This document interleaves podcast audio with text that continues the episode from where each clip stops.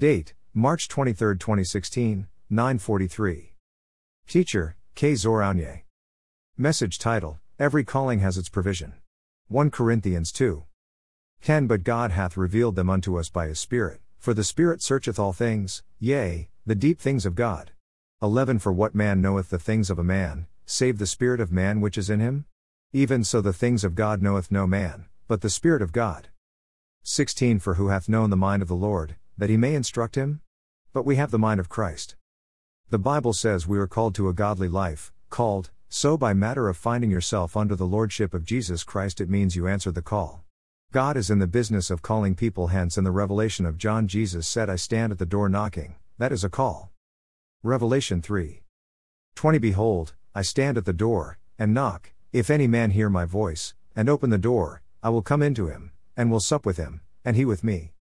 Now, our opening verse shows in detail what happens when you answer the call. A godly life needs godly tools to be sustained, and for that, God saw it fit to give us His own Spirit. Question is why? The verse states that no man knows things that concern a man except his own spirit. You are not flesh, you are spirit. Likewise, the only way possible to live the God kind of life that we were called to is only by His Spirit, and God is Spirit. Jesus said it once. John 4. 24 God is a Spirit and they that worship him must worship him in spirit and in truth. So the best thing God had to give for us to live his life was what makes him live his. This is the provision to your call, it is all you need because, as the opening scripture said, the Spirit searches all things, even the deep things of God. How great is this, God offering you the opportunity to know anything in the Bible, anything you might want about Him, about how He operates, anything. You have in you a Spirit who can tell you what exactly God is thinking. Wow, look at verse 16 we are the exception authorized to know the mind of the Lord. We have the mind of Christ, we think alike and therefore we act alike.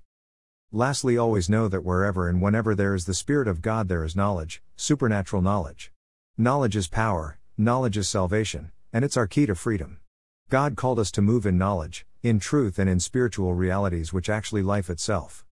I will close by giving you scriptures of how people in the Old Testament got knowledgeable by simply having the Spirit upon them, not in them. Imagine, they needed no school but just the Spirit upon them, this is real. Because of that Spirit, they were able to accomplish that which they were called to do.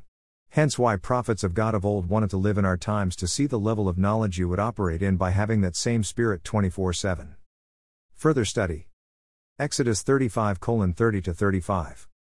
Daniel 1 11 21.